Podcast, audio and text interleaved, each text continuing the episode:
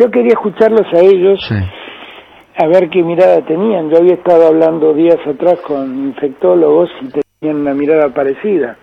Todos tenemos la sensación de que diciembre fue un mes de mucho relajamiento.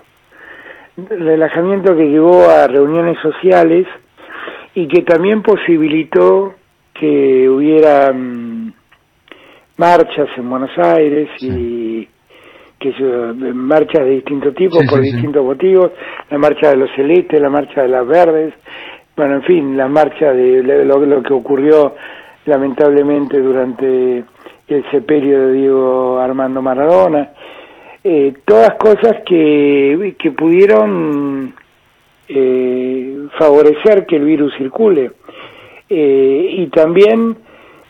yo planteé lo que vi el día 24 a la noche, chicos jóvenes que se reúnen en las plazas, sin barbijo, con música todo lo que da, y como tienen los boliches, entre comillas, cerrados, entonces terminan en las plazas hacinados, en un verdadero tumulto de gente, y la existencia de estas fiestas clandestinas que se están promoviendo por las redes sociales.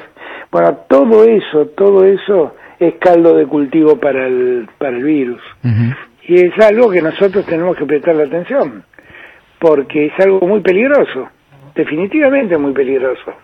Sí, sí. Por eso, ayer quise tener una reunión con Axel y con Horacio, para que podamos repasar un poquito juntos y ver qué hacemos para adelante.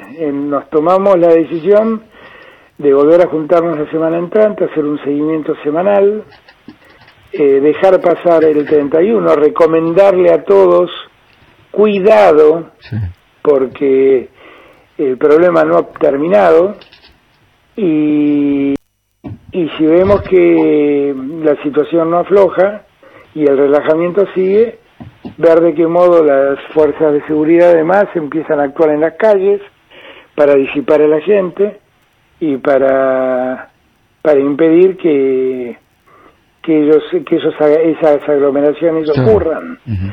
Me contó Horacio que ellos han clausurado muchos negocios donde hicieron fiestas cerradas y demás, y está muy bien. Y tal vez allí lo que se necesita es justamente un control mayor del Estado para evitar esto. Claro, ¿no? Bueno, de eso hablamos precisamente. Porque algunos controles, también hay que admitir, se habían relajado, ¿no? Entonces por ahí hay que volver a restringir eso, ¿no? Sobre todo el transporte público, ¿no? Exactamente. Y después también el problema de la costa con el turismo, porque Mar del Plata en este momento no le está pasando bien. Uh-huh. Así es que...